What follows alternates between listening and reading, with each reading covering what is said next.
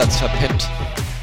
Ist hier, äh, heute ist ja auch Feiertag und äh, an Feiertagen ist das Gehirn ja sowieso nicht so aktiv. Erst recht nicht, wenn man ganz viele Spiele hintereinander des FC Schalke 04 erleben darf. Oder muss. Das lasse ich jetzt einfach mal dahingestellt. Auf jeden Fall erstmal Hallo und Glück auf zu einem weiteren Schalke Podcast. Mein Name ist René Preuß und ich kann es schon vorweg sagen, heute wieder, Musik ist Ende, heute wieder mit einer fantastischen Premiere. Wir hatten ja schon viele Premieren, jetzt auch die dritte Premiere hintereinander. Als erstes einmal ähm, ein ganz neuer, da lacht er, der Tim. Hallo Tim. Ja, Glück auf, René.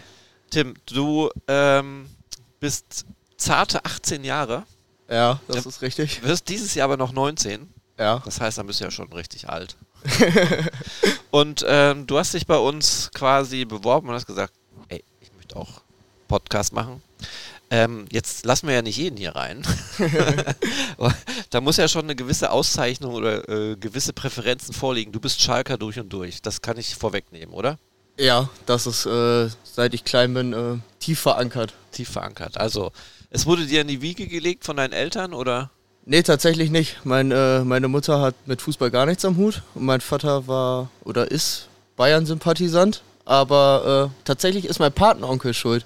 Aha. Wenn mein Patenonkel Bayern-Fan ist, hat er mich mal hierhin mitgenommen und äh, ja, ich fand das Stadion dann gut und dementsprechend beim Fußball dann auch Schalke gut, äh, als ich angefangen habe selber zu spielen und deswegen ist das dann ja seit so ich vier, fünf bin tief verankert. Okay, also es geht ja auch relativ schnell, ne? Wenn man einmal Schalke gesehen hat, dann ist der Virus ja, der ist ja immer da.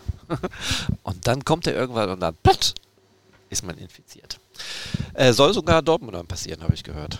Tatsächlich. So Dortmund-Fans, die vielleicht die Nase voll hatten von ihrem aalglatten Club und sind dann äh, einmal auf Schalke gewesen und haben gesagt, ach, hier ist viel schöner. Soll es geben. Ja, ähm, Tim, willst du dir noch ein bisschen vorstellen, was machst du so in deinem Leben? Ja, äh, ich habe jetzt im Oktober angefangen zu studieren. Ähm, hier in Gelsenkirchen tatsächlich sogar. Was machst du? Äh, Journalismus und PR. Ah, gut. Eine, an der WHS. Ähm, also kann ich schon mal sagen, hallo Herr Kollege. Ja, in drei Jahren.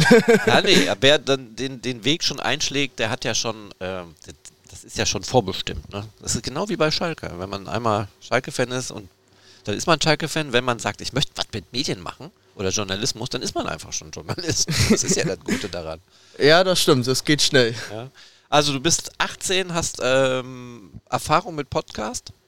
Ein bisschen. Ich habe äh, mit zwei Freunden das mal, ähm, haben wir was gemacht. Haben wir eher generell über Fußball gesprochen, aber ich habe versucht, diese Schalke-Themen gut und gerne mal einfließen zu lassen.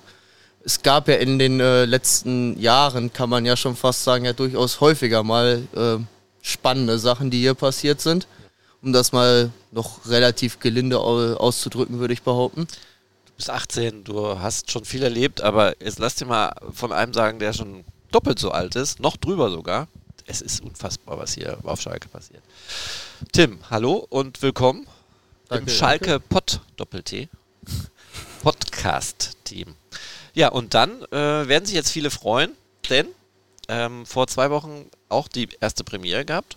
Ihr beim Schalke Podcast und heute ist sie wieder da. Theresa, hallo und Glück auf. Guten Morgen, Glück auf. Theresa, möchtest du dich auch nochmal vorstellen für die, die es nicht gehört haben? Nein, die haben ja alle gehört, dass wir ein. Dieser Podcast ist wirklich sehr, sehr gut angekommen.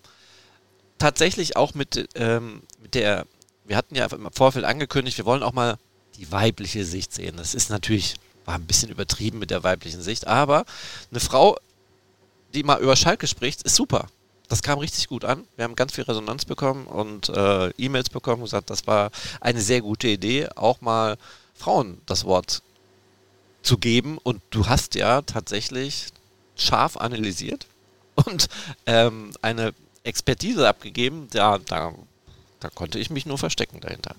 Und darum freue ich mich, dass du auch heute wieder da bist. Hallo. Das freut mich. Also ich äh, freue mich natürlich auch, dass ich hier als einzige weibliche Person in der Runde heute sitzen darf. Aber ich sag mal, mir ist das jetzt auch gar nicht so wichtig, in erster Linie hier als Frau zu sitzen. Ich möchte gerne einfach über Schalke quatschen. Ich möchte versuchen, hier irgendwie meinen Senf ein bisschen dazu zu geben. Und wenn das dann gut ankommt, dann freut mich das. Ja, es kommt auf jeden Fall gut an. Äh, vielleicht so gut, dass alle anderen mich dann rausmobben. Aber ich mache ja wirklich auch sehr gerne Podcasts. Ich ja, bin ja auch reingerutscht. Und der Chef hat irgendwann mal gesagt, also wir müssen Podcast machen, macht mal einen Podcast. Ja, nie vorher Podcast gehört. Das kommt noch dazu. Ich war nie so ein Fan von Podcasts. Jetzt ja. Also da, nein, äh, ihr seid ja äh, beide sehr jung. Kennt ihr Clubhouse noch? Das war ja zur Corona-Zeit, diese wahnsinnig coole App. Ja. Ja. Äh, das fand ich schon wirklich interessant. Einfach mal so zuhören und dann in so einen Raum zu gehen. Und das war ja so eine Art Podcast. Ne? Ich glaube, da hat es richtig Fahrt aufgenommen. Ja, tatsächlich hat mich die Corona-Zeit auch mit Podcast mehr oder minder äh, infiziert, mhm. weil man ja entsprechend viel Zeit hatte und dann äh, sich das auch mal anhören konnte, wie dann Leute zwei Stunden lang über Fußball oder Gott und die Welt reden. Wir drücken wahrscheinlich alle die Daumen, dass so eine Zeit nicht nochmal wiederkommt, aber als Journalist hast du da keine Freizeit. Da war halt immer zu tun. Das war, also, wenn ich mein ganzes Umfeld, das war eine Vollkatastrophe. Was machst du heute? Ah, ich habe meinen Garten fertig gemacht. Ich habe die Hütte gebaut und ich war jeden Tag trotz alledem beschäftigt und unterwegs. Also ein kleiner Nachteil, aber man ist auch so drin geblieben und man muss ja auch sagen, viele mussten ja finanzielle Einbußen auch einstecken, ne? Kurzarbeit und was es nicht alles gab. So, jetzt haben wir genug rumgeeiert. Knapp sieben Minuten sind schon rum. Wir haben den Tim vorgestellt, wir haben Theresa Hallo gesagt, wir haben Blödsinn gelabert und jetzt geht's ans Eingemachte. Und dieses Mal eine ganz besondere Situation. Wir müssen über zwei Spiele sprechen. Ich würde fast sagen, nee, Hannover ist schon wieder so lange her. Wir haben jetzt schon einen DFB-Pokal gestern Abend gegen St. Pauli gespielt. Aber es ist schon wichtig, auch über Hannover noch zu sprechen. Ich gucke in eure Gesichter, sehe ratlose Gesichter. nee, äh, ich äh, finde es durchaus wichtig, ähm, weil ja doch eine gewisse Euphorie dann kam nach dem Spiel, ähm, weil man ja mal wieder gewonnen hat und das ja auch zumindest von der Einstellung her ähm, durchaus auch ähm, ein ganz anderes Gesicht gezeigt hat als in den Spielen zuvor. Also ich persönlich war, was die Mentalität angeht, sehr, sehr positiv angetan und überrascht. Und ich finde, man hat das auch gestern in dem Spiel, ähm, um das so ein bisschen so vorwegzugreifen, von der Euphorie her, auch von den Fans und auch von den Spielern her gemerkt. Das ist schon was anderes als noch so vor zwei oder drei Wochen, was man gesehen hat fand auch, dass man im Hannover-Spiel jetzt zum ersten Mal seit langem wieder wirklich auch Spieler loben konnte und echt das Gefühl hatte, da stehen gerade besonders so zwei, drei Spieler auf dem Platz, die einfach maßgeblich für diesen Sieg verantwortlich waren. Und ich glaube, wir wissen alle, über wen man da spricht beim nee. Hannover-Spiel. Dino Tempelmann, der ah. ja wirklich das Spiel seines Lebens gemacht hat, meiner Meinung nach, äh, gegen Hannover. Der im Mittelfeld die Bälle gewonnen hat, nach vorne getrieben hat, der jeden Zweikampf gewonnen hat. Also ähm, der da ja wirklich echt im Mittelfeld wirklich äh, der wichtigste Mann auf dem Platz war und sich dann ja auch noch mit einem Tor belohnt hat. Und mir hat das vorher gefehlt in den Spielen zuvor, wenn du verlierst, dann nimmst du immer die Spieler raus, die, die schlecht waren, die, wo dir gesagt wird, ja, der hat den Fehler gemacht zum Gegentor und wegen dem haben wir jetzt verloren. Aber jetzt ist es auch mal schön, einen Spieler rauszunehmen, um zu sagen, wegen dem haben wir dieses Spiel gewonnen oder unter anderem wegen ihm. Und das war gegen Hannover endlich mal wieder der Fall. Definitiv. Ich habe äh, mir für mich selber aufgeschrieben, dass er für mich auch so ein bisschen dieses Sinnbild war, dieser neuen, neuen in Anführungsstrichen kämpferischen Einstellung, die man gesehen hat in der Mannschaft. Weil ich finde, er hat das einfach komplett verkörpert und gelebt. Aber woran lag das, dass auf einmal gegen Hannover eine ganz andere Einstellung war? Wir hatten ein Spiel davor, war Karel Geratz ja auch schon da. Wir hatten vorher ein Testspiel, das relativ easy war, haben sie 4-1 gewonnen und dann hat man schon gedacht, okay, äh, neuer Trainer, neuer Mut, aber dann kam das Spiel gegen den KSC, das war ja Grütze hoch 10, haben wir ja drüber gesprochen, oder mit Norbert haben wir letzte Woche drüber gesprochen. Könnt ihr euch erklären, was war, was war denn anders? Zu Hause? Ist das, reicht das schon? Ich glaube, das kann immer ein Ansporn sein, zu Hause zu spielen. Ähm, und ich glaube tatsächlich auch, dass dieses Gespräch oder diese Auseinandersetzung, die man nach dem Karlsruhe-Spiel vor der Kurve noch hatte, vielleicht durchaus auch eine gewisse, nochmal was Gewisses bei den Spielern ausgelöst haben könnte. Ähm, weil, also ich habe nur ein, zwei Fotos gesehen und das, äh, wenn man das sieht, mit wie viel Energie und Leidenschaft er die quasi gerade, ja, auf Deutsch gesagt, ja schon zusammenschnauzt, ähm, ich glaube schon, dass das was mit einem macht, wenn man davor steht. Du meinst jetzt die Kurve? Ja. Ja. Und als wir vor zwei Wochen hier geredet haben, René, sagtest du ja auch, man muss direkt eine Veränderung innerhalb der Mannschaft sehen. Man hat nicht die Zeit, jetzt zu warten und zu gucken, was passiert in zwei, drei Wochen, wie entwickelt sich die Mannschaft. Aber vielleicht hat es dieses eine Spiel auch noch gebraucht und du hast im Hannover-Spiel einfach ein ganz anderes Gesicht der Mannschaft gesehen. Und das wäre schön, wenn sich das jetzt natürlich auch über die nächsten Spiele dann ja, irgendwie übertragen lässt, auch diese Euphorie, dass man die mitnehmen kann. Und ich hatte auch das Gefühl, Tim, da stimme ich dir vollkommen zu, dass man nach diesem Spiel sowohl von Social Media Seite vielleicht von Schalke auch, dass da die Euphorie natürlich auch mitgetragen wurde, aber auch von den Fans einfach eine unglaublich gute Stimmung da war, alle sehr gehypt waren auf dieses kommende Spiel. Ja, und dann verlierst du das. Aber ähm, grundsätzlich glaube ich, dass das Hannover-Spiel schon erstmal ein bisschen, wenn auch nur kurzfristig, die Gemüter ein bisschen beruhigt hat. Ich fand vor allen Dingen, also ich fand das Spiel spielerisch gesehen von Schalke gar nicht mal so stark. Also ich habe persönlich bei dem ersten Tor, ich fand, es kam sehr aus dem Nichts. Äh, für mich war Hannover zu dem Zeitpunkt nämlich tendenziell eher am Drücker oder etwas stärker. Ähm, aber dieses Tor, was dann halt auch aus dem Nichts kam, was du dann in so einer Situation auch mal brauchst, dass du so ein Tor hast, was eher so ein bisschen, ja, Zufall will ich nicht sagen, aber so ein bisschen halt in eine Druckphase des Gegners reinkommt, dass sowas dann ja auch einem als Mannschaft dann nochmal so eine gewisse Motivation gerade auch zu Hause gibt, weil du damit ja auch nochmal die Leute wieder abgeholt hast und nochmal mehr dann diese, diese Euphorie oder diese Stimmung, die ja durch diese Einstellung eh da war ähm, und ja auch von den Fans unterstützt wurde, nochmal weiter mitnehmen konntest. Ähm, ja, ich weiß nicht, hat das irgendjemand von euch anders gesehen? Nee. Ich, also ich kann es mir tatsächlich, ich habe mich schwer getan ähm, zu verstehen, warum so ein Unterschied da war im Spiel Karlsruhe dann zu äh, Hannover. Muss ja auch sagen, hat er auch, glaube sechs Änderungen zum KSC-Spiel vorgenommen. Äh, hat wieder ein bisschen umgestellt und ich glaube, zum ersten Mal hat das System mit der äh, Dreierkette hinten und dann mit Verschieben auf die Fünferkette ganz gut funktioniert. Dann hatten die nur Tempelmann funktioniert im Mittelfeld, was ist ja dann auch schon mal äh, ein großes Plus, was Schalke ja nicht hatte. Und ähm, auch Brian Lassmer hat irgendwie als Spitze funktioniert. Gegen Karlsruhe war es ja, glaube ich, so, da war schnell, das war super, aber was nützt es, wenn der da vorne alleine steht und keinen Ansprechpartner hat? Punkt A. Oder Punkt 2, er ist einfach technisch nicht so stark, dass der ähm, die entscheidenden Buden macht. Ja, ja gut, er hat mich dann eines Besseren belehrt, hat er dann eine äh, Bude gemacht. Äh, äh, und ja, aber nichtsdestotrotz, ich war dann tatsächlich schon ein bisschen überrascht. Ich habe gedacht, okay, die Psychologie spielt ja eine Riesenrolle im Fußballgeschäft und das war vielleicht dann der Nackenschlag, da kann ein neuer Trainer kommen, wer will. Ich hatte wirklich Angst. Aber dann war ich sehr positiv gestimmt und Guest, wollen wir dann schon springen oder wollen wir noch was über Hannover sagen? Ich habe eine Frage tatsächlich an euch Ja. beide. Okay, Äh, es oh. gab ja diesen Elfmeter äh, für Hannover. Ich Ja. weiß nicht, also ich persönlich fand, also ich habe mich immer noch nicht final festgelegt, was es jetzt für mich war. Echt nicht? Ich kann für, also für mich, ich kann das durchaus verstehen, dass man den gibt, weil das ist ja sehr, schon sehr sportliches Einsteigen Nein. von Fährmann, aber andererseits ist das halt eine normale Torwartreaktion. Also ich kenne keinen Torwart, der das Knie nicht hochzieht, wenn er Er hat ja nicht mal das. Knie hochgezogen. Ja, er hat ja sogar ja. weggedreht. Also man muss schon sagen, er ist quasi nicht mit, wenn er mit dem Knie vorne hinten in den Rücken gesprungen wäre, hätte ich gesagt, ey, Ralle.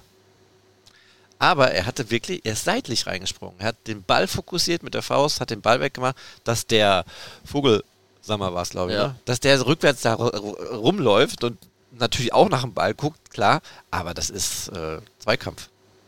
Oder, Theresa? Die Alternative wäre, dass er als Torwart nicht hingeht und das kann er ja nicht machen in der Naja, Situation. Eben. Also da bin ich auch relativ safe. Das war nie und nimmer ein Elfmeter. Gelbe Karte kann man geben, weil er halt richtig schon. Aber er ist halt nun mal ein Torwart und er ist auch nun mal ein großer, starker Mann, der ein bisschen Wucht dahinter hat. Aber nee, Elfmeter war das nicht und hat natürlich dann auch alles unnötig äh, kribbelig gemacht, weil das wäre dann wieder typisch Schalke gewesen. So eine Nachspielzeit dann doch noch einen reinzukriegen. ein 3-3 und richtig Schalke wäre es ja gewesen, wenn dann sogar noch das 4-3 für Hannover gefallen wäre. Oder nochmal ein Foul von Ralf Fährmann oder Henning Matriciani. Da.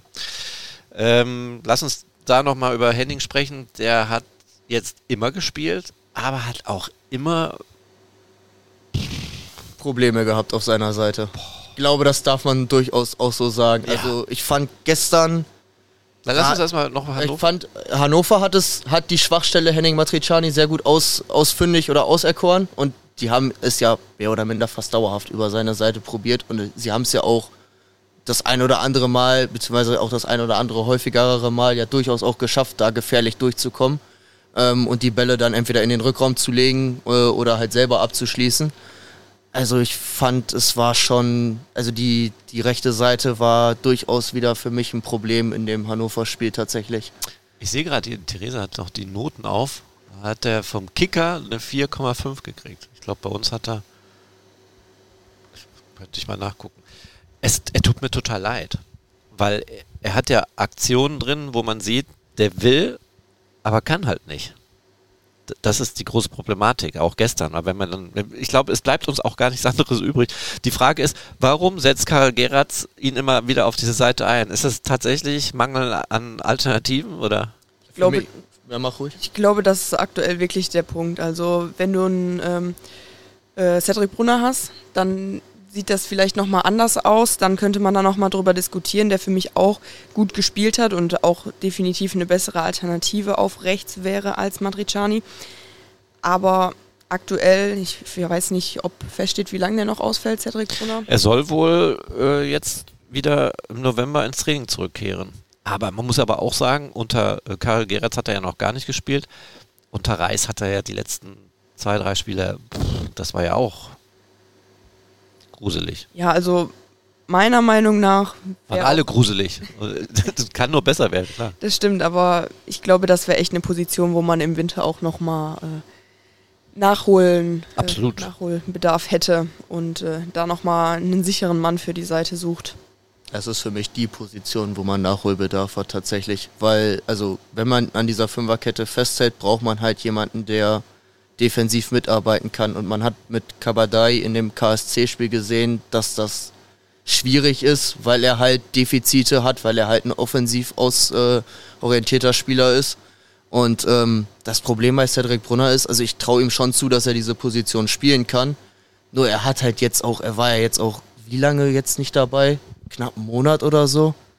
Ja, schon ein paar Spiele. Also unter Reis war, glaube ich, sein letztes Spiel. Nee, da war er, glaube ich, auch schon verletzt, oder? Das letzte Spiel, weiß ich nicht mehr. War das nicht Hertha? Ja. Ja. Gut.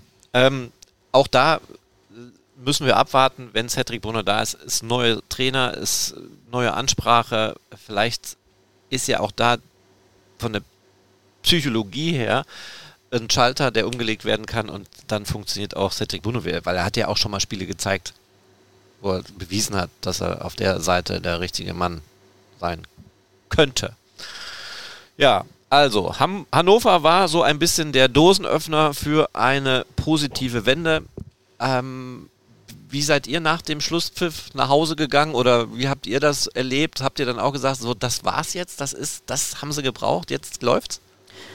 Ich habe das Spiel gar nicht bis zum Ende geschaut tatsächlich. Ui, ich musste ui. das Spiel nach der ersten Halbzeit, äh, musste ich den Fernseher ausschalten, weil ich noch weg musste. Aha. Was Ähm, kann denn wichtiger sein als Schalke? Ja, das frage ich mich auch in dem Moment. Aber ich war am, ähm, stand dann am ähm, Bahnhof und habe die ganze Zeit Kicker und Twitter und alles Mögliche aktualisiert und lese nur, also beim äh, Spielstand von 1 zu 1 bin ich dann los und lese dann nur, ah, Tor für Schalke und Gegentor und Elfmeter und dann sechs Minuten Nachspielzeit ich so, ach du meine Güte, das, ob das noch gut geht dann mit dem 3-2, aber boah, da sind mir auch in der Bahn dann nachher äh, ich tausend Tode gestorben, aber mit einem guten Ende. Also ich glaube, manchmal ist das für mich besser, dass ich diese Spiele nicht bis zum Schluss sehe, weil mein Herz das nicht mehr mitmacht langsam. Ja. Ich bin 21. Ja, eben, da bist du ja schon in fortgeschrittenem Alter. Ne? Ei, Leute, also sorry an alle, die älter sind. äh, naja, die Jugend von heute kann eben einfach nichts mehr ab. Muss man auch mal klar und deutlich so sagen. Tim, was hattest du für ein Gefühl? Boah, ich war sehr nervös während des Spiels. Also ich muss. Nee, nach dem Spiel. Ah ja, schon also nach dem während des Spiels und ich war sehr erleichtert nach dem Spiel. Ich glaube, mir ging es tatsächlich ähnlich wie Theresa. Ich meine, mich erinnern zu können, dass ich nach, einem, äh, nach dem Spiel Freunden von mir eine WhatsApp geschrieben habe. Ich glaube, ich bin schon wieder 30 Jahre älter geworden während des Spiels. Ähm, Dann wärst du ja 48. ja, äh, ich war, also ich war sehr, sehr erleichtert, als er, als dann endgültig abgepfiffen wurde. Und ähm, Ich war sehr, sehr froh, ähm, weil ich äh, mir gedacht habe, ja, endlich mal wieder. Ähm, ich meine, das Gute war, wenn ich mich richtig erinnere, ähm, hatte zumindest Osnabrück oder Braunschweig schon vorher gespielt und es war zumindest schon mal klar, dass nach unten erstmal nicht viel, äh, nicht viel geht, aber äh, zum trotz, Glück. Ja, zum Glück. Ähm, und trotzdem habe ich gedacht, ja, jetzt hat man zumindest mal wieder den Anschluss an äh, Platz 15 ähm, gemacht. Es sind ja immer noch zwei Punkte, wenn ich es richtig äh, im Kopf habe, die man jetzt hinter dem 15. Tabellenplatz steht. Ähm, äh, von daher, die Erleichterung war sehr, sehr groß und äh, ich glaube, ich habe mich auch ein, äh, habe auch ein wenig äh, durch die, durch unser Zuhause ein wenig laut gejubelt, äh, als das Spiel abgepfiffen wurde. Aber die Frage habt ihr mir nicht so richtig beantwortet. Wie ist euer Gefühl? Habt ihr das Gefühl, dass das Spiel, dieses 3-2, vielleicht ein Türöffner war, eine Trendwende war? Auch wenn du es nicht komplett gesehen hast, Theresa. Ich hatte es gehofft, dass es das ist. Ich habe mich aber auch so ein bisschen mit angezogener Handbremse gefreut. Aha. Also ich habe gesagt, ja, okay, drei Punkte, wichtige drei Punkte jetzt auch im Abstiegskampf, davon muss man ja einfach auch sprechen gerade.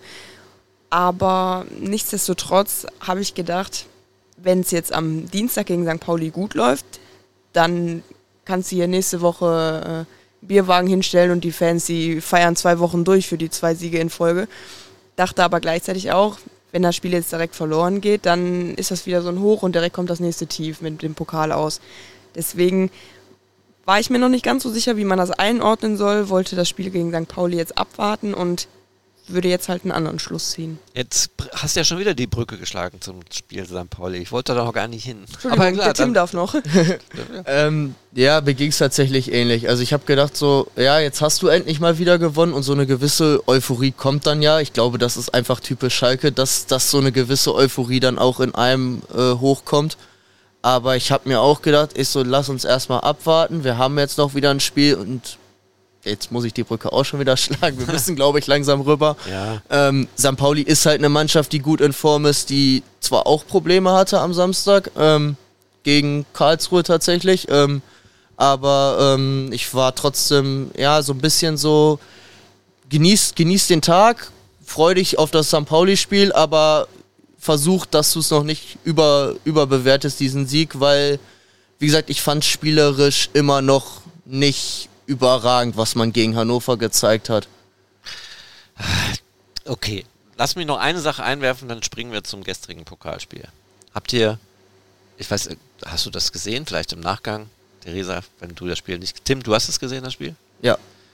Mike Büskens, wie er den Mörkin da abgeknuddelt hat, wie viel Erleichterung.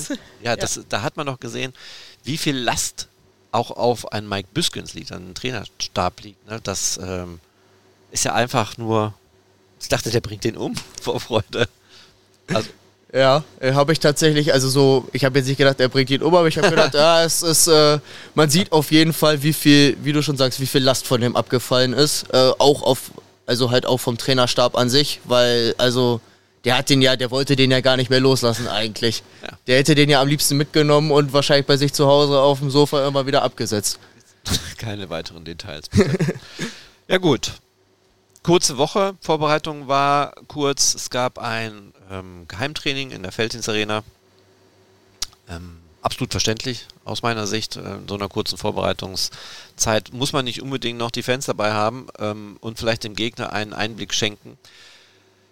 Schalke gestern im Pokal leider in der Verlängerung verloren und damit raus. Ähm, jetzt bin ich gespannt. Ich hatte im Vorfeld, schon bevor wir hier angefangen haben, die beiden gefragt, ich sag mal nichts, ähm, wie ich das Spiel gesehen habe, wie ich das einschätze, weil ich mal wissen möchte, wie junge Menschen, wie ihr es seid, äh, das Spiel gesehen habt. Weil es gibt doch tatsächlich nach jedem Spiel, egal nach welchem Spiel, wenn du Social Media aufmachst, es gibt immer zwei, vielleicht sogar drei Meinungen. Und ähm, jetzt bin ich äh, überrascht, wie ihr das Spiel analysiert. Ähm, ja, also ich fand es von der Einstellung her, also von der Mental, von der Kampfbereitschaft her, fand ich es eigentlich ganz gut. So bis zur, ich, ich habe mir die Pressekonferenz heute Morgen angeguckt. Ich meine, äh, Geratz hat es auch so ähnlich gesagt, irgendwie bis zur 70. hat es ihm ganz gut gefallen. Und ich muss sagen, so für mich kam dieser Punkt, wo ich gemerkt habe, puh, das wird jetzt eng hier, ein bisschen eher als die 70. Also für mich war es so kurz nach der zweiten Halbzeit, ähm, wo ich langsam gemerkt habe, wir irgendwie fängt Schalke an, gerade fußballerisch, ja, Fußballspielen einzustellen, auf Deutsch gesagt. Man hat sich hinten reingestellt, man hat halt den Gegner kommen lassen ähm, und hat dann dementsprechend, gut, der Elfmeter war Pech, aber man hat dann im Endeffekt mehr oder minder für mich äh, die Quittung bekommen dafür, dass man aufgehört hat, Fußball zu spielen.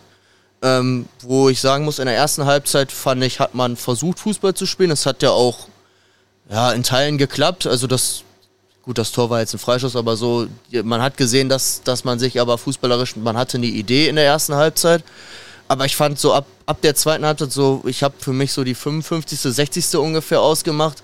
Fand ich, hast du nach und nach gemerkt, wie die immer mehr abgebaut haben, was das Spielen und die Entlastung vom Fußball anging. Also vom Fußballspielen anging und die Entlastung kam halt nicht mehr. Theresa, bevor ich das sage, dein Wort.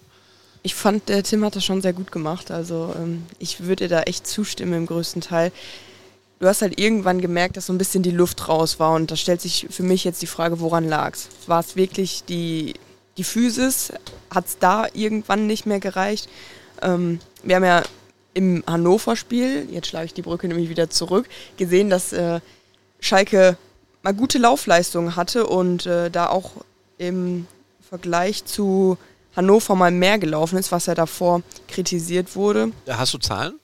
Ich habe Zahlen aus dem Hannover-Spiel, vom ja. äh, Pauli-Spiel nicht. Gut, es waren jetzt 112 zu äh, 110 Kilometer. Im Vergleich zu Hannover. Also genau. zwei Kilometer mehr gelaufen. Zwei Kilometer mehr gelaufen. Aber im St. Pauli-Spiel, wenn man sich da die Statistiken ja auch einfach anschaut, es hat St. Pauli einfach mehr gewonnen. Zweikampfquote, Linie, würde ich fast genau, sagen. Ja. Zweikampfquote von 58 Prozent, Ballbesitz von 66 Prozent und in der ersten Halbzeit hatte Schalke ja noch deutlich mehr Ballbesitz und auch mehr vom Spiel als dann nachher, als das abgeflacht ist. Echt? Mehr Ballbesitz oder ja, mehr vom ja. Spiel? Ja, ich, ich, das ist interessant. Ich finde das wirklich interessant, wie ihr das Spiel gesehen habt. Fand ich schon, ja. Ja, also ich fand, dass du in Teilen bis, also so, ja, zwischendurch schon mehr vom Spiel hattest. Ich fand auch so, Richtung Ende der ersten Halbzeit ist St. Pauli für mich einen Ticken stärker geworden und ich finde, das haben sie aus der Kabine auch rausgebracht. In Kombination dazu, dass Schalke halt irgendwann aufgehört hat, mehr oder minder Fußball zu spielen. Übertrieben jetzt gesagt, aber also es wirkte zumindest so. Ähm, fand ich, dass St. Pauli so, ja, so ab der Ende, Ende der drei, also so 37. Minute, 38. Ähm, irgendwann für mich besser wurde und man dann nach und nach gemerkt hat, dass sie diesen Druck aufgebaut haben, der dann ja gut, jetzt kann man über, jetzt kann man sagen, ja gut, es war ein Standardtor, was zum Ausgleich geführt hat, aber ich würde behaupten, es wäre früher oder später wahrscheinlich auch aus dem Spiel rausgefallen. Okay, also ich bin da tatsächlich etwas anderer Meinung und ich habe auch zwei Meinungen. Ähm, ich fand, in der ersten Halbzeit haben die sich voll hinrein, die haben gar nichts, die hatten ja nicht mal Ballbesitz in den ersten fünf Minuten, überhaupt nicht. Also, da habe ich irgendwas falsch gesehen. Schalke hat ja nichts gemacht, hat ja einfach nur abgewartet was in der zweiten Halbzeit ja dann deutlich verstärkt wurde. In der ersten Halbzeit hat halt ähm, das Mittelfeld funktioniert, die haben die Räume eng gemacht, dicht gemacht. Pauli konnte überhaupt keinen Spielaufbau leisten und haben halt dann aus meiner Sicht in der 16 Minute halt äh, mit diesem Freistoß war ja dann auch noch ein Standard, also es war ja kein äh, aus dem Spiel heraus ein Tor, sondern es war dann ein Standard und das war halt wirklich auch gut gemacht. Ne? Moor, glaube ich, war es. Ähm, und dann auf Karaman zum 1-0. Und das war natürlich dann absolut das, was, glaube ich, auch Karel Geratz genauso wollte. Wenig zulassen hinten, abwarten und dann die Chance suchen und finden. Und dann war es halt der Standard mit dem 1-0. Und ich fand dann in der zweiten Halbzeit, das war hinten super.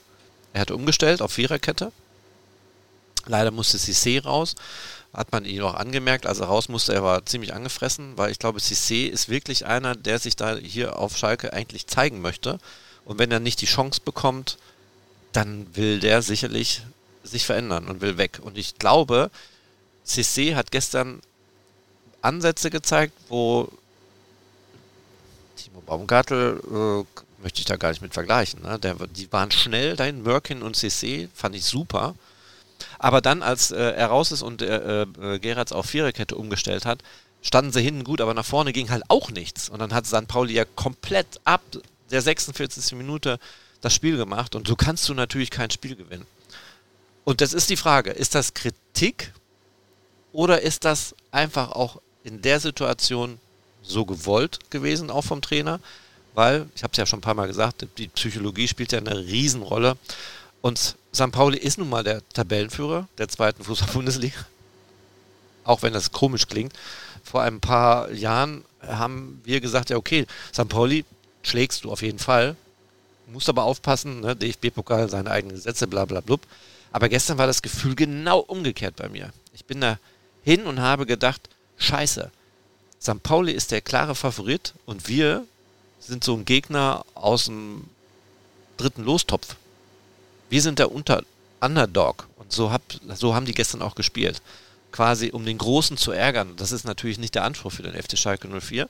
Also darum sehe ich zwei Seiten. Einmal sehe ich es positiv, einmal sehe ich es aber auch negativ, weil die sind immer noch nicht so weit, dass man sagen kann, Schalke ist jetzt über dem Berg und ähm, wird jetzt nächste Woche Nürnberg weghauen. Ganz im Gegenteil, glaube ich nicht. Aber auch diese Niederlage, Niederlage war für mich dann doch ein Schritt nach vorne, auch wenn sie so ergebnisorientiert Fußball gespielt haben ich glaube, in der Verlängerung, äh, im Elfmeterschießen hätten sie es weggehauen. Da bin ich ganz fest davon überzeugt. Der hat es trainieren lassen. Karl Gerhardt hat gesagt, klar, hat er trainieren lassen. Ich glaube, der Ralle hätte die rausgeholt. Und ich glaube, ohne dem Torhüter, wie heißt der? Hast du den zufällig gerade parat? Burchardt, der hat ja auch, ist ja auch schon ein paar Jährchen älter, ne? Hat, glaube ich, auch, ist so DFB-Pokal, äh, Pokaltorhüter. Und, ähm, wie alt ist er? 34, ja. Ich glaube, er wäre kein Held geworden gestern. Aber leider hat er dann der Eggestein versaut. Aber nichtsdestotrotz, was ich damit sagen will, ich sehe es einmal negativ, dass halt nicht viel Entwicklung drin war, aber positiv, dass er halt mit dem System oder dem Verhalten, wie sie gespielt haben, für den Kopf einen Schritt nach vorne gemacht wurde, weil du hast, wie gesagt, gegen den Tabellenführer der zweiten Bundesliga mithalten können und warst teilweise sogar konkurrenzfähig. Und das war ja vor Hannover die Spiele nicht der Fall. Außer vielleicht gegen Magdeburg. Aber auch da war ja, war es ja auch Glück. So, ihr könnt mir jetzt widersprechen. Nee, will ich gar nicht. Aus Anstand oder? Nein, also ich fand, man hat einfach gemerkt, dass im Mittelfeld was gefehlt hat, dass sich jemand die Bälle geholt hat oder dass von hinten die In der zweiten Halbzeit oder in der ersten? Ja, Genau, dass die, dass die Bälle nicht gut nach vorne gespielt wurden, teilweise dann auch später Laufwege von dem Sebastian Polter, da habe ich die Hände über den Kopf geschlagen, als er seinem eigenen Mitspieler da fast äh, den Weg gekreuzt ist und dem da irgendwie über die Füße gestolpert ist einmal. Äh, also das waren für mich Sachen, wo ich einfach dann ratlos, äh, ja, ratlos war, was da gerade passiert und da fehlt dann für mich nochmal so eine, so eine Führungsfigur auch auf dem Feld vielleicht, Vielleicht kann das ein Lino Tempelmann auch übernehmen, der jetzt gelb-rot gesperrt war im Pokal. Ich finde, das hat man schon gemerkt, dass er gefehlt hat. Ich will ihn jetzt aber auch nicht äh, übermäßig loben. Würde jetzt auch erstmal abwarten, wie so seine Entwicklung in den nächsten Spielen ist. Aber vielleicht blüht er jetzt auch auf unter dem neuen Trainer. Das äh, könnte ich mir auch sehr gut vorstellen. Und dann wäre das definitiv einer, der diese Kette zwischen Abwehr und äh, Angriff stabilisiert und da auch einfach ein gutes Bindeglied sein kann. Ja, bleibt nur zu hoffen, ne? Also. Ich würde sagen, ich würde es ich ihm wünschen und ich würde es auch hoffen, dass er das, ähm, dass er das tut. Was ich so ein bisschen, als du als es gerade erzählt hast, sinnbildlich fand, fand René, war ja im Endeffekt, also der erste Torschuss von Schalke in der zweiten Halbzeit war in der 82. Minute. Niklas Tauer aus irgendwie, weiß ich nicht, knapp 20 Metern. Aber war gut gemacht. Ja, der Schuss war nicht schlecht, aber es ist ja sinnbildlich dafür, dass du quasi von der 46. Minute bis zur 82. Minute eigentlich kein einziges Mal mehr aufs Tor schießt. Es zeigt ja schon, dass du dich quasi hinten reinstellst und ähm, das Einzige, wo ich dir vielleicht, ja, was heißt widersprechen würde, aber was ich vielleicht relativieren würde, ist, wenn man halt als Tabellen 16. beim Tabellenführer der zweiten Liga spielt und halt mehr oder minder, ja, eigentlich, wenn du so rein aufs Papier gucken würdest, halt in der Underdog-Rolle ist, aber halt 1-0 führst, kann man das halt versuchen, sich hinten reinzustellen. Und es hat ja auch relativ lange funktioniert. Also du hast es ja auch gesagt, die Kette stand ja eigentlich ganz gut. Wobei ich auch sagen muss, so, also spätestens mit der Umstellung auf die Viererkette hat man auch wieder klar gesehen, auf welcher Seite Schalke Probleme hat. Ja, er tut mir das müssen wir schon wieder über ihn sprechen, aber er ist halt wirklich, er tut mir wirklich leid, weil er ist ein super Typ und er hatte ja gestern da auch einen Klopper drin, ah, mehrere Klopper, sorry. Aber einen habe ich mir dann aufgeschrieben, aber sprich mal zu Ende erst. Ja, ich mag ihn, also ich finde ihn auch super. Ich finde ihn auch von der Einstellung her, finde ich ihn meistens auch jemand, wo du siehst, er hat diese Einstellung, aber die Einstellung alleine macht halt leider nicht immer unbedingt das, äh, das Fußballerische weg. Also du kannst ihm, du kannst Matriciani nicht vorwerfen, dass er von der Einstellung her nicht passt, aber es sind halt, äh, es ist halt das Tempo, was ihm gestern mal wieder zum Verhängnis geworden ist. Also ist ja einige Male dann doch überlaufen worden. Ich habe gar nicht mehr mitgezählt, aber es war oft. Ähm, und daraus fallen halt oder kommen halt gefährliche Situationen zustande und dann fallen halt irgendwann Tore. Personell sieht es nicht so gut aus, aber Moment, ich muss ja noch reagieren. Du hast mir ja gar nicht widersprochen, weil ich ja genau das auch so gesagt habe. Es gibt halt zwei Varianten. Ne? Einerseits finde ich es gut, dass er halt defensiv abgewartet gespielt haben, um dann die Chance zu kriegen, das Tor zu machen. Es war halt ein klassischer, ich glaube, er wollte in die Verlängerung, er wollte ins Elfmeterschießen, Karel Geratz. Das war sein Plan, weil anders aus spielerischen Elementen heraus hätte es der FC Schalke 04 gestern definitiv nicht geschafft und äh, das liegt nicht unbedingt an der Qualität, meiner Meinung nach, der einzelnen Spieler. Natürlich auch, aber es ist nicht der Schwerpunkt. Es ist immer noch der Kopf und der muss erstmal wieder verstehen und lernen, hey, wir haben gegen St. Pauli, gegen den Tabellenführer ungeschlagen. Wie viele Spiele? Habe ich mir aufgeschrieben. 17 Spiele ungeschlagen. Ist eine Ansage. Ja. Äh, der Trainer, der, der Fabian Würzeler, äh, der ist fast so alt wie ihr. Ja, der ist, der ist sehr, sehr jung und äh, er, äh, er, er baut sich da aktuell was auf bei St. Pauli. Äh, er war ja, meine ich, der, der Co. von, äh, von dem alten Haupttrainer von St. Pauli und seitdem er übernommen hat, lief es ganz gut bei denen. Ja. Gestern auf der Aufstellung geguckt, äh, CC war drin, da war ich nicht überrascht. Ich habe darauf gehofft, dass er ihn einsetzen wird und bringen wird. Ähm, wie gesagt, hatten wir gerade schon drüber gesprochen, er musste dann in der, äh, raus, weil äh, Kar Karel Geratz umgestellt hat auf ähm, die Viererkette. Ähm, wie habt ihr den so gesehen? Ich fand ihn gut. Äh, das hat er ja auch, also ich fand ihn, ich fand er war schnell vor allem. Ne? Schnell, genau. Das, was halt auch oft kritisiert wird, dass Schalkes Verteidiger außer Mörken tempomäßig eher Probleme haben, äh, fand ich, da hat er sehr gut gegengesteuert. Ich fand ihn auch in den Zweikämpfen deutlich, deutlich stabiler als in seiner, als im Spiel gegen Hamburg.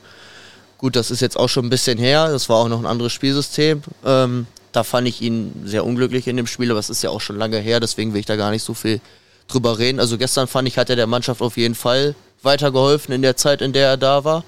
Ähm, er hat ja auch entsprechendes Lob vom Trainer bekommen im Nachhinein. Ähm, wobei ich mir aufgeschrieben habe, dass äh, Karel Geratz am Ende auch gesagt hat, dass er ähm, ja, dass er noch dran arbeiten muss, dass er diese, dieses Niveau, hat er es meine ich genannt, dass er dieses Niveau hält, also über 70 Minuten hält. Ich glaube, das war auch so ein bisschen zusätzlich zu dem Systemwechsel der Grund, warum er ihn rausgenommen hat. Weil er hätte ja auch überlegen können, dass er Kaminski rausnimmt oder, ähm, oder Merkin.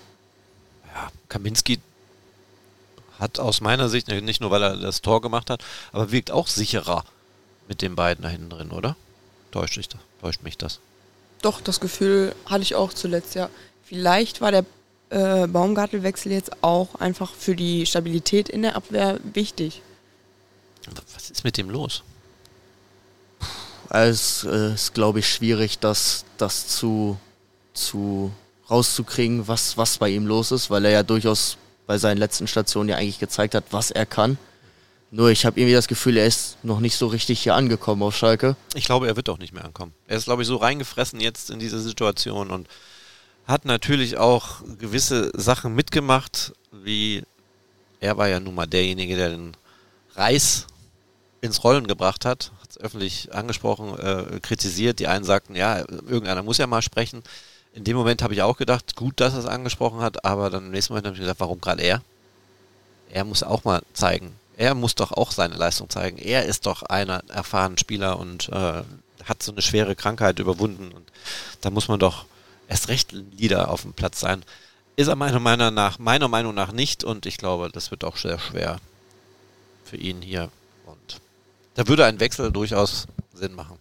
Er wird mich nicht überraschen, auf jeden Fall. Ich wollte zu dem, was Theresa gerade mit Kaminski noch gesagt hat, beziehungsweise was ihr beide zu Kaminski noch gesagt habt, würde ich vielleicht auch noch dazu werfen, warum äh, ich ihn stabiler finde mit den beiden ist. Ich glaube, weil Kaminski selber weiß, dass er ja auch eher in die Kategorie gehört, die tempomäßig gegen schnelle Stürmer Probleme kriegen und er halt aber weiß, er hat links und rechts neben sich jemanden stehen, der halt diese Tempovorteile durchaus auch nochmal weglaufen kann und er sich halt noch mehr auf sein Stellungsspiel fokussieren kann, was halt schon was ist, wo ich sage, da, da sind Kaminski Stärken halt einfach im Stellungsspiel und dann halt in den Zweikämpfen, in denen er nicht in die Laufduelle rein muss, sondern in denen er halt schon steht und dann in den Zweikampf erst kommt. Ich fand Kaminski in der Dreierkette jetzt auch einfach stärker als in der Viererkette zuletzt neben Baumgartel. Absolut. Für mich auch bestes Spiel von ihm gestern. Und äh, bin auch froh, dass er das gezeigt hat, weil äh, man hat ja gesehen, was der Kerl kann äh, in der letzten Zweitligasaison. Wichtiger Mann hinter der Abwehr. Da war noch ein anderer da, den ich auch gerne zu, behalten hätte, äh, der jetzt auch verletzt ist, ne? Itakura in, in Gladbach. Irgendwie. Ja. ja. Ah, also auch schade. Ja, also er gestern der zweitbeste Mann für mich auf dem Platz. Der beste Mann war für mich, was glaubt ihr? Das ist einfach wahrscheinlich, oder? Ralf Fährmann wahrscheinlich, ne? Unfassbar. Wann hat er diese Parade da rausgehauen in der ersten Halbzeit, kurz vor der äh, ich glaub, Halbzeit? 42. Ne? war es. 42. Minute, glaube ich. Ja, ich habe Kopfball aus zwei genau. Metern, meinst du, Von ne? Zoller. Also wieder, der, der fliegt da vorbei und trotzdem kommt die Hand und zack, haut er den noch raus und ähm, ja, die Torhüter glänzen. Und warum glänzen sie? Weil davor halt zu viel zugelassen wird. Also auch das, äh, das wird sehr, sehr interessant und ich habe da auch schon wieder ein bisschen Angst vor, was ist, wenn Marius Müller wiederkommt. Es wird ein offenes Rennen, denke ich, um, äh, um, den, um den Nummer 1 Platz im Tor. Weil, also wenn Müller so wiederkommt, wie er gespielt hat, als er sich, also als er noch fit war, dann wird das ein sehr, sehr offener Kampf zwischen den beiden, wer, wer, den, wer die Nummer 1 im Tor wird. Glaubst du? Ich glaube, das ist jetzt einfach noch nicht der Zeitpunkt, um das zu diskutieren. Doch. weil, weil ja noch gar nicht feststeht, äh, wann er zurückkehrt. Und ich glaube, da wäre es auch wichtig, erstmal die Entwicklung von Fährmann weiter jetzt äh, im Blick zu haben. Er hat super Spiele gemacht, fand ich auch auf der Linie stark oder alles, was er irgendwie mit der Hand am Ball macht, da finde ich ihn gut. Aber sobald er, er an den Fuß kommt, dann, oh Gottes Willen. Also ähm, da bleibt mir manchmal wirklich das Herz stehen auch in der Spieleröffnung. Das finde ich einfach schwierig. Da fand ich Marius Müller auch immer besser. Aber trotzdem könnte ich mir vorstellen, dass jetzt der Trainer dann auch einfach, solange Fährmann fit bleibt, das ist ja auch die Voraussetzung, dass er einfach daran festhalten wird, um da auch eine gewisse Stabilität reinzubringen. Ja gut, du denkst halt sehr rational erstmal abwarten. Hast ja recht, dauert noch sehr lange, äh, bevor Marius Müller überhaupt wieder zwischen dem Pfosten stehen wird. Ähm, und wir haben ja auch noch den Justin, den müsste man auch, darf man nicht vergessen, der halt Spieleröffnung super, ne? Spieleröffnung super. Ähm, er war halt, also ich fand ihn in dem Hertha-Spiel grundsätzlich auch nicht schlecht. Er war halt ein bisschen unglücklich in ein, zwei Situationen, aber er ist halt auch noch jung. Das muss man halt, finde ich, auch ganz klar dazu sagen. Er ist halt noch jung und er ist aber durchaus jemand, bei dem ich Potenzial sehe, dass man den in den nächsten ein, zwei, drei Jahren durchaus aufbauen kann und als neue Nummer eins dann halt in zwei, drei Jahren etablieren kann. Okay. Sollen wir. Oh gut, mit Blick auf die Uhr haben wir ja schon fast eine Dreiviertelstunde rum. Dann ähm, können wir ja mal über die jetzige Situation sprechen. Oder möchtet ihr noch was zum Pokal aussagen? Dritte Mal hintereinander Runde 2. Ja, 1860 war es, glaube ich, da haben wir 1-0 verloren und letztes Jahr Hoffenheim. Ich glaube, da haben wir deutlicher verloren. Ja, das war doch das, das war das nicht das letzte Spiel von äh, Frank Kramer, ich beide schon, ne? Wer war Frank Kramer nochmal? Äh, ah, okay. Weiß ich auch nicht mehr. Ja, ähm, dann kam Bujo, hat's gerichtet. Nein, aber äh, wieder leider, und es wäre so wichtig gewesen, tatsächlich ähm, ein Weiterkommen. Das, sind, das ist eine knappe Million, was man dann noch einnehmen kann und gerade vor der Winterpause. Schade. Ich weiß nicht, wie viel Geld die Finanzchefin äh, zur Verfügung gestellt hat. Ähm, die Zahlen klangen ja gut. Habt ihr euch damit auseinandergesetzt, so ein bisschen? Ich habe es mir durchgelesen, ja. Also es war ja irgendwie ein wirtschaftliches Plus von 9 Millionen, ne, waren es 9 Millionen? Es waren ein paar Millionen im Plus, das war ja das erste Mal. Schwarze Zahlen, sagen wir schwarze Zahlen. Schwarze Zahlen das erste Mal seit 2018, da bin ich mir relativ sicher, dass es 2018 war, also irgendwie seit vier oder fünf Jahren, also seit fünf Jahren, das ist ja dann schon... Aber ist nicht schwer, es war Corona und Schalke hat in der Bundesliga gespielt. Das sind ja nur mal zeigt für mich halt, also die schwarzen Zahlen lassen sich für mich auch damit begründen, dass es für Schalke finanziell sehr, sehr wichtig ist, in der, im Oberhaus zu spielen, also in der Bundesliga zu spielen, weil ich vermute, in der jetzigen Saison wird es, wenn es schwarze Zahlen werden, werden es kleine schwarze Zahlen, aber ich könnte mir auch vorstellen, dass wir wieder in den, in den roten Bereich äh, rutschen und ich sehe das auch eher wahrscheinlicher. Und äh, ja, das. Ich weiß noch nicht, was die Trikotverkäufe so alles reinspielen. Es gab ja öfter mal einen Wechsel jetzt hier. Ne? Da mal neuer, da mal was anderes am Ärmel und äh, gestern, haben sie gestern auch, gestern hatten sie, nee, am Samstag spielen sie, glaube ich. Nee, gestern hatten sie einen neuen, ne? Im Ärmel Pokal war wieder der neue, ja. ja. Hagedorn soll man an dieser Stelle auch mal erwähnen denn die pulvern ja das Geld rein, unterstützen damit äh, den Verein, äh, um die klamme Kasse etwas zu entlasten. Ja, ähm, Wintertransfers haben wir gerade schon kurz angerissen. Was glaubt ihr, bevor wir auf das nächste Spiel gegen, gegen Hannover? Baumgartel hat mal gesagt, wird schwer. Ich glaube, da wird eine Lösung gesucht.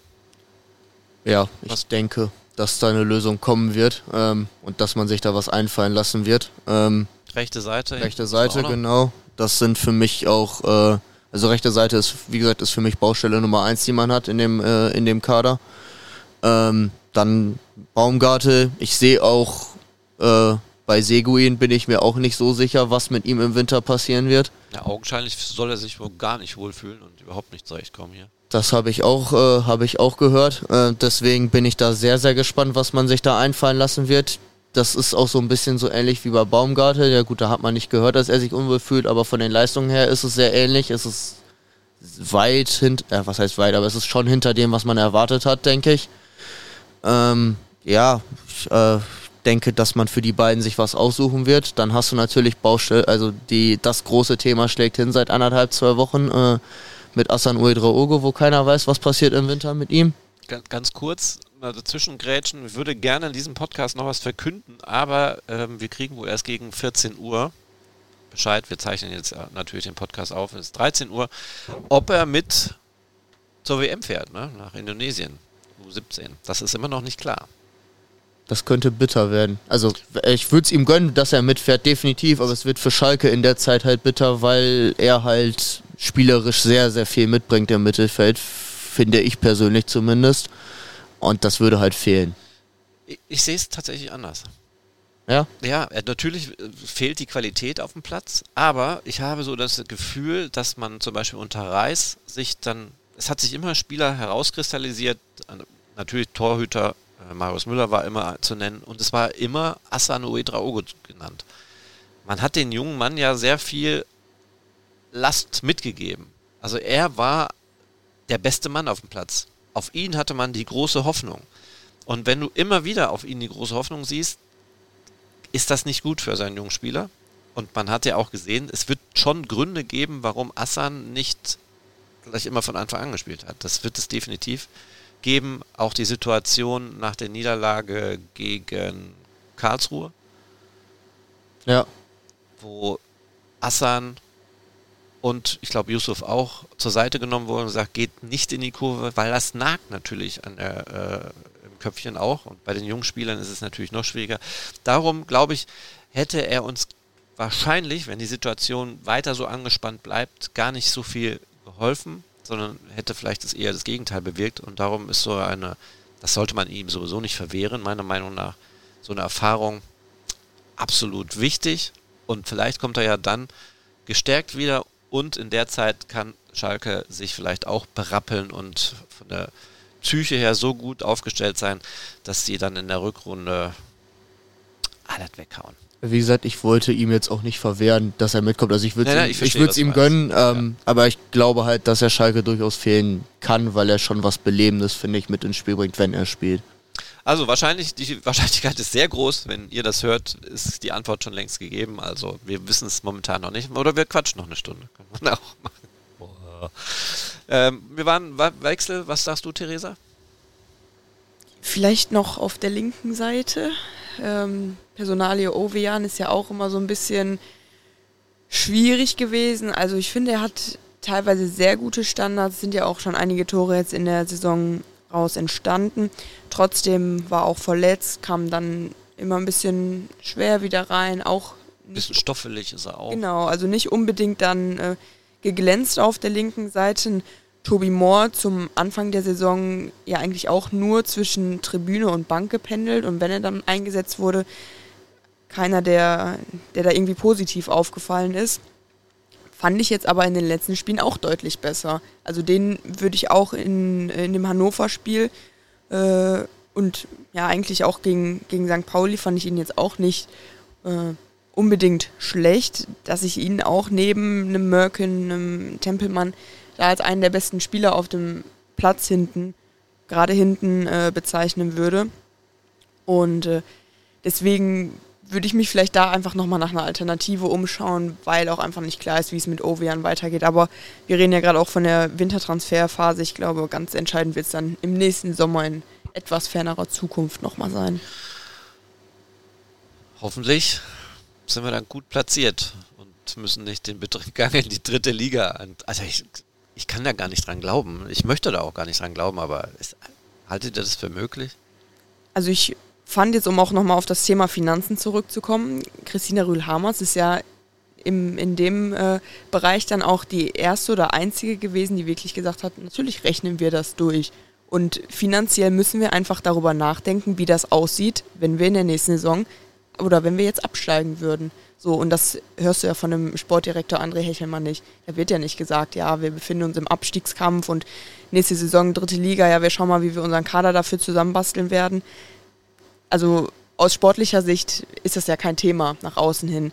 Das hörst du dann nur wieder aus der finanziellen Sicht und da finde ich es auch wichtig und richtig, darüber nachzudenken. Ob ich es mir vorstellen kann. Ich konnte mir auch nicht vorstellen, dass wir in die zweite Liga absteigen, wenn man Champions, äh, Champions League-Spiele gegen Real Madrid äh, erleben darf. Und äh, also. Meinst du das letzte Spiel hier in der Arena gegen Real Madrid? also live erlebt habe ich es nicht, aber halt äh, zu Hause vorm Fernseher und wenn du weißt, was, was das für eine Mannschaft war und wie jetzt innerhalb weniger Jahre wirklich so dieser Absturz stattgefunden hat. Kennt ihr noch das Ergebnis? Boah. Hat Schalke nicht sogar gewonnen? 4-3. Ah? ah, nee. Nein, wir haben ja den Arsch voll gekriegt. 6 zu 1. Ach so, ich bin in der anderen Saison. Ich bin äh, Champions League. Champions League. Ja, ja. 4 zu 3 gegen Real Madrid damals, aber sind wir trotzdem rausgeflogen dann. Ja. Es gab ein Spiel, war das Real? Jetzt muss ich erstmal hier selber. Nee, äh, Manchester das war City. 6 zu 1. So, soll ich euch mal erzählen, was, wie ich diesen Spieltag erlebt habe? Hau raus. War das wirklich Manchester City? In der letzten Champions League-Saison? Ja. Nein, das, das 6 zu 1 gegen. Das war doch. Also. Fang schon mal an, ich guck mal. Naja, ich kann ja hier auch googeln. Äh, ich habe jetzt übrigens ein Headset auf, liebe Leute. Vielleicht hört ihr das. Ihr hört das Klicken nicht mehr auf dem Computer, wenn man da rumhackt.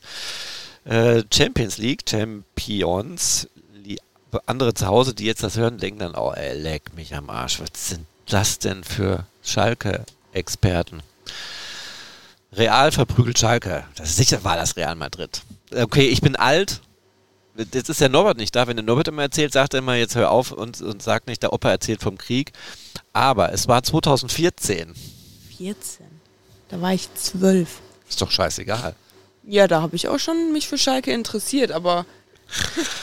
ja, also es war 2014, ich bin selber überrascht, aber ähm, Klaas-Jan Hünteler hat in der Nachspielzeit das einzige Tor für Schalke erzielt. Klingt das für euch sehr lang her, ne? Ja, das, äh, da, das verbindet auch direkt ganz andere Sachen als das, was wir aktuell erleben. Ja, aber es ist so kurios. Für mich ist das halt vor kurzem gewesen zwei, neun Jahre ist ja nicht viel. Aber für euch ist das fast das halbe Leben, ne? Also für dich, Tim, ist es das halbe Leben. Ja. ja. Liebe Leute. Aber da musst du ja gar nicht bis 2014 zurück. Wir haben vor fünf Jahren noch in der Champions League gespielt. Ich wollte da aber diese besondere Geschichte erzählen. Bitte, wir sind gespannt. Ja, wirklich. Also wir müssen ja ab und zu mal ein bisschen auflockern. Und liebe Leute, lacht mich aus, aber ich habe ja seit 2009 mit diesem wunderbaren Verein zu tun. Beruflich. Ja. Und es erfüllt mich jeden Tag mit Glück. äh, manchmal habe ich aber auch die Schnauze voll und bin froh, wenn Saisonende ist und wenn ich nichts hören und sehen muss, äh, was Schalke betrifft. Generell, was Fußball betrifft. Ich gucke dann auch kein anderer Spiele. Da bin ich absolut nerdig, will ich nicht. So. Jedenfalls 2009 habe ich angefangen. Das waren ja dann schon fünf Jahre, wo ich voll aktiv war und immer nur mit Schalke beschäftigt und immer nur Schalke beruflich. Es gab kein Spiel, was ich mehr gesehen habe, in meiner Freizeit. Selbst Freundschaftsspiele war ich dann mit unterwegs oder Trainingslager immer beruflich verknüpft, nie entspannt. Und da war das erste Spiel, wo ich nicht arbeiten musste. Das war das Champions League Spiel 2014 gegen Real Madrid. Ich hatte eine Karte, Sitzplatz. Ich wollte es ein bisschen genießen. Ich wollte wirklich den Abend genießen. Geh ins Stadion, lock mich unten ein. Erste Hürde, ne? Musst ja das erste Mal die Karte vorzeigen. Dann gehst du durchs Drehkreuz, wirst abgetastet und dann geht's weiter. Dann gehe ich ins Stadion rein und dann kommt der nächste Ordner und sagt, wie, heute nicht arbeiten? Ich so, nee, heute nicht. Heute habe ich mal frei und guck privat. Ja, zeig mir trotzdem deine Karte. Ich guck, suche, die scheiß Karte nicht mehr da. Weg. Nichts zu machen. Jede Hosentasche abgesucht. Das kann ja nicht wahr sein. Weil er mich kannte, hat er mich trotzdem reingelassen, weil ich gesagt habe, dann gehe ich eben runter in die Bildregie, in die Feldchens Arena, ähm, und ähm, guck nochmal da in Ruhe nach. Bin nochmal zurückgegangen sogar, am Drehkreuz nichts, Karte war nicht da. Was soll auch ein Mensch mit einer Karte, wenn er schon drin ist, ne? Ja, weg. Ich dann hochgegangen, weil ich ja wusste, wo ich sitze. Ungefähr zumindest. Also ich wusste die Reihe, aber nicht mehr den Platz. Keine Chance. Ich durfte nicht auf meinen Platz. Die haben mich nicht reingelassen, obwohl dieser Platz auch augenscheinlich frei war. Es saß ja keiner da, weil ich ja nicht da war. Aber du bist durch das Drehkreuz schon durch gewesen. Da war ich durch. Also ich war im Stadion. Ich durfte halt nicht auf meinem Platz. Ich durfte nämlich nicht setzen. So, jetzt habe ich gedacht, nur okay, kein Problem, scheiße, ärgerlich, bleibst du aber in den Mundlöchern des Stadions stehen. Nix da. Das Security hat mich da immer weg, muss frei bleiben. Ne? Sicherheit und bla bla bla. Gerade Champions League war es dann sehr vorsichtig. Dann bin ich die ganze Zeit, so wie es mir möglich war, ums Stadion gelaufen, also innen drin, habe mich immer kurz in die Mundlöcher reingestellt, habe das Spiel kurz gesehen, wartet, gewartet, bis ich verjagt wurde und bin zum nächsten gegangen. es war so scheiße. Und dann verlieren wir 6 zu 1. Also ich habe alle Gegentore gesehen, außer eins, das von Klaas-Jan Hünscheler, das 6 zu 1, das habe ich nicht gesehen.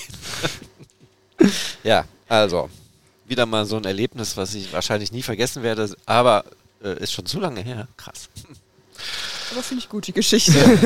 ja, aber ist schon sehr ärgerlich. Und gibt es noch eine Geschichte? Können wir die jetzt noch erzählen? Das zweite Mal in meinem ganzen Leben hatte ich nochmal frei. Die erzähle ich nächstes Mal. Muss ja auch spannend bleiben. Ja, weil ich gebe jetzt äh, äh, dann intimere Einblicke. Und das ist jetzt, würde jetzt zu weit ausführen. Aber es ist auch eine sehr lustige Geschichte. Ähm, können wir auch drüber sprechen und dann wird man sicherlich sagen, mein Gott, der Preuß, ey, Schalker durch und durch. Also beruflich gesehen. Ja, also. Kommen wir zum Ausblick. Ja. Ähm, Seid ihr, seid ihr auch so Clubfreunde? Seid ihr verbunden mit dem Club? Boah, also ich sag mal, Fanfreundschaft ist ja alles äh, schön und gut und äh, finde ich auch wichtig, dass es das gibt. Und ich sympathisiere auch mit Nürnberg. Habe jetzt, äh, also ich würde jetzt nicht sagen, dass ich Nürnberg-Fan bin, aber ähm, freut man sich ja dann schon, wenn sie gewinnen. Aber da gibt es auch noch ein, zwei andere Vereine, für ja, die ich welche? Sympathien habe. Macht dich unbeliebt. Ich habe mich letzte Woche unbeliebt gemacht. Mit Köln. Da habe ich auch. Also, habt ihr das gehört? Ja. Ja. wir, wir, haben natürlich Antwort bekommen. Erstmal, erstmal liebe Grüße und danke für das nochmal nette Feedback ähm, nach Köln. Aber ich habe auch zwei böse E-Mails gekriegt. Also nicht böse, aber schon. Wie? Dann sage ich es jetzt nicht, weil es wäre auch Köln bei mir. Ja, was ist denn daran verwerflich? Mein Vater ist in Köln geboren, liebe Leute. Da hat man das kölsche Blut in sich. Ich bin Karnevalist. Ja, das stimmt. Ich meine, und der Marco Höger. Das ist ja auch noch ja. mein Buddy. Eben, also ich äh, habe jetzt drei Jahre in Köln studiert, hab an der oder bin ja an der Sporthochschule und die ist ja wirklich direkt gegenüber vom äh, Rhein-Energiestadion und wenn man das da ab und zu hörst du dann die Musik, auch wenn da irgendwelche Konzerte sind oder so und ähm, der Trommelche kommt. Das wenn ist, der Trommelche geht. Das ist Ja, also weiß ich nicht, da kann man dann irgendwie auch nicht anders. Ja. Wenn man da ein bisschen was für, äh, für weg hat. Sind ja nur Sympathien, ne? Genau, das sind nur Sympathien. Schalke ist ja was ganz anderes, das ist ja gar nicht vergleichbar. Deswegen Nürnberg finde ich sympathisch, finde ich gut, die Fanfreundschaft, aber deswegen äh, wird das Ergebnis trotzdem äh, ausschlaggebend sein am Wochenende. Ja, äh, also ich halte es ähnlich äh, wie Theresa. Also, ich wollte eigentlich wissen, ob du auch Sympathie Ja, da, da Ach so, komme ich jetzt, da komme ich jetzt zu. Also so an sich habe ich grundlegend erstmal, also ich freue mich, wenn der Club gewinnt, aber äh, es ist jetzt nicht so, dass ich schlechte Laune bekomme, wenn sie es mal nicht getan haben. Das ist bei Schalke anders. Äh, ja, es gibt da tatsächlich noch einen Verein, aber nein, es ist nicht Köln. Also wir machen das jetzt nicht komplett. Ähm, ich habe eine kleine Sympathie tatsächlich nach Berlin, aber nicht zur Hertha, sondern äh, nach Köpenick. Ich finde das, was die gemacht haben, also ich mochte die so. Mochte. Seit, ich ist äh, sympathiere mit denen seit der Saison, bevor sie dann aufgestiegen sind. Weil ich irgendwann mal, das war am, ich glaube am 32. Spieltag damals, äh, in Bochum gespielt haben und sie hätten aussteigen können, wenn sie gewonnen hätten. Und ich fand das so beeindruckend, was sie da äh, sowohl auf dem Platz als auch auf den Rängen abgerissen haben, dass ich da dann leichte Sympathien für entwickelt habe und dann äh, durchaus auch äh, ja, versuche, so ein bisschen nachzuverfolgen, was da so passiert bei denen. Aber jetzt ist ja auch tragisch irgendwie, ne? Was Ja, da gerade abgeht. das ist äh, sehr, sehr tragisch, was An da wen liegt passiert. das nur? Der letzte Neuzugang, ich erinnere mich, aus Italien und seitdem läuft gar nichts mehr. Ja, Wie heißt der? Benucci? ja, Bonucci.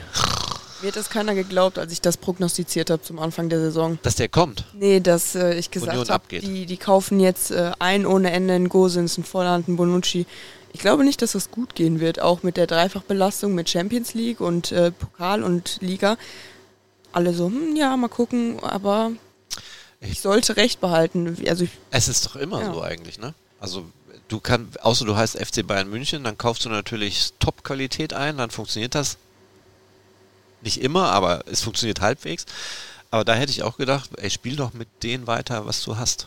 Ich glaube, die haben sich erarbeitet, die haben eine super Saison gespielt und dann sollen die das da auch genießen. Also, naja, gut. Ist nicht unsere Baustelle. Wir, unsere Baustelle heißt Nürnberg und die haben äh, am Wochenende in Kiel gewonnen. Das war, war mir gar nicht bewusst, sehe ich nämlich gerade hier. Und stehen jetzt ganz gut in der Tabelle. Tabellenplatz 8, 18 Punkte. Das sind mal schmale 8 Punkte mehr, als wir auf dem Zettel haben. Was glaubt ihr? Was ist da drin? Ja, es, äh, ich hoffe mal wieder, dass man diese, diese Einstellung äh, wieder auf den Platz äh, kriegen wird, ähm, wie jetzt in den letzten zwei Spielen. Und ich glaube, dann hat man durchaus Chancen äh, in dem Spiel, wenn die Abwehr auch wieder entsprechend funktioniert, dass da durchaus was drin ist. Also ich würde jetzt nicht behaupten, dass man in Nürnberg gar keine Chance hat, sondern ich denke schon, dass man, wenn man wie gesagt über diesen Kampf wiederkommt und hi hinten defensiv wieder halbwegs ähm, solide steht, so wie man es jetzt gestern ähm, gemacht hat, dass man dann schon eine Chance hat, da auf jeden Fall einen Punkt mitzunehmen. Ähm, ja, denke ich auch. Also ich glaube, Punkt, aber sorry, sorry, ein Punkt würde schon dir reichen. Ja, ähm, eigentlich musst du natürlich gewinnen. Also in der, in der aktuellen Schalker Situation musst du gewinnen. Und natürlich hoffe ich auch, dass Schalke gewinnt. Und ich würde auch nicht ausschließen, dass Schalke das Spiel nicht gewinnen kann. Allerdings sehe ich halt bei Nürnberg auch durchaus Qualitäten, ähm, die man auch bändigen muss. Die haben ja auch einen relativ jungen Spieler, der da ganz gut, ähm, ganz gut auftritt aktuell. Ähm, mit Can, Can Osun heißt er, glaube ich. Ja, genau. Ähm, deswegen, also das wird kein, ich, ich wollte damit eigentlich nur sagen, dass es für mich kein, kein leichtes Spiel wird. Und ich durchaus hoffe, dass Schalke gewinnt, aber ich mich mit einem Punkt durchaus auch zufrieden geben würde, je nachdem natürlich, wie die Art und Weise dahinter aussieht. War der nicht sogar Torschütze auch? Ja, der hat das 1-0, glaube ich, gemacht. Gegen Kiel. 2-0, Ja, okay. Oder? Ja. Ja. Ich habe, sorry, ich habe überhaupt gar keine Meinung. Ich kann es überhaupt nicht einschätzen. ich glaube, es ist auch einfach schwer, jetzt nach dem Hannover-Sieg, nach der Pauli-Niederlage, da jetzt irgendwie eine gute Meinung oder äh, mit einer ja, fundierten Einstellung irgendwie in das Spiel reinzugehen. Ich glaube, dass bei den Fans gerade, also klar ist die Stimmung getrübt jetzt durch den Pokal-Ausschied, aber dass man trotzdem irgendwie das so ein bisschen von Hannover noch mitnimmt und jetzt nicht direkt äh, wieder komplett. Äh, Aber St. Pauli war ja auch.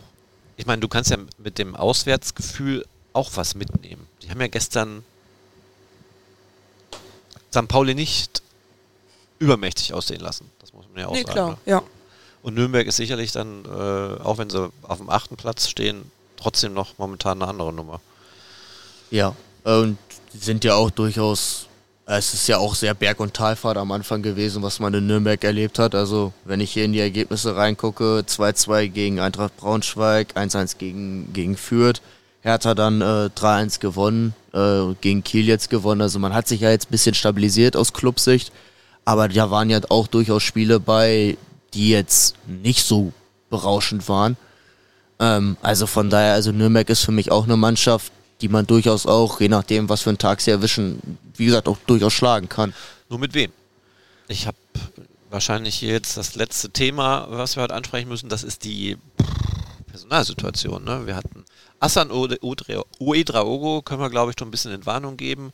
Der ist ja vorgestern vom Platz gegangen, dickbank dagiert, MRT hat nichts ergeben, also keine strukturelle Verletzung. Das heißt, da könnte was gehen. Reine Vorsichtsmaßnahmen, warum er dann nicht mitgefahren ist. Dominik Drexler ist auch nicht mitgefahren. Ihm ging es nicht gut, er fühlte sich nicht gut. Das kennen wir eigentlich, ne? Er braucht immer mal so ein bisschen Pause. So, er war gestern. Simon Terodde, neunte Minute, das sah nicht gut aus. Ich weiß nicht, ob ihr es gesehen habt, wie er da im Rasen hängen geblieben ist. Bänderdehnung wahrscheinlich. Ja, also Minimum. Und ich glaube nicht, dass das dann reicht für Samstag. Nee. Er hat dann leider, aus meiner Sicht leider, muss ich ganz ehrlich sagen, durchgespielt. Denn wenn einer in so einer Situation, wo man das sieht, wie er da umknickt und er spürt es ja auch, da muss man sagen, ey, sorry, dann ist es jetzt scheiße, dann muss der Polti halt sofort rein. Aber er hat ja, glaube ich, bis zur 40. Minute ne, ja. gespielt. So, äh, wen haben wir noch? Dann gab es noch. Ähm, oh, und Latzer, beide äh, rausgegangen. Ja, bei, echt, tut mir echt leid, aber Danny Latzer interessiert mich das jetzt gerade gar nicht. Also ich finde auch nicht, dass er eine Rolle spielen sollte im Spiel gegen Nürnberg. Also es ist immer, ob er jetzt fit ist oder nicht. Gefühl, es ist immer das Gleiche. Wenn er spielt, hat er irgendwie einen Scheißtag oder Schmerzen. Ja. Ich finde das auch noch einen, den wir auf die Verkaufsliste setzen könnten. Ich finde das durchaus, äh, durchaus legitim, dass du das sagst, ja. Aber nichtsdestotrotz wieder den Umkehrschluss. Ich finde den als Typ eigentlich gut. Schalker. Ja, das ja. Also Einstellung passt, aber spielerisch ist es halt, naja, naja. Äh, Die beste Zeit ist vorbei. Genau. Ja, wen haben wir noch auf dem Zettel? Da war da noch was, ne? Also Tobi Moore, genau. Tobi Moore muss ja auch raus. Äh, ja, also es wird schwierig. Es ist jetzt spannend zu sehen, wer heute, also in, wenn ihr den Podcast hört, dann ist, läuft das Training vielleicht schon oder ist schon vorbei, wenn ihr schon abends schön eine Runde geht mit dem Hund. Wo hört ihr uns eigentlich? Da fällt mir ein, ich muss noch Leserbriefe beantworten. Ich hab, vergesse das immer. Es tut mir sehr leid, aber es kommt dann ab und zu mal was rein, was ich dann gerne ansprechen möchte. Aber die Frage an euch, wo hört ihr uns? Wo hört ihr über eine Stunde lang uns über Schalke quatschen zu? Das würde mich doch mal interessieren. Wo hört ihr denn zu, wenn ihr nicht dabei seid? In der Bahn meistens. In der Bahn. Wenn ich äh, von der Uni nach Hause fahre. Entweder auf langen Autofahrten oder letztens beim Sport sogar. Beim Sport? Beim Sport, ja. Joggen, oder? Nee, im äh, Fitnessstudio.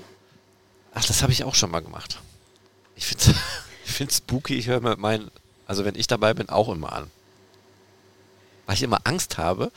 Also, was Podcast betrifft, jetzt wird wieder der Chef Audio sch schimpfen mit mir.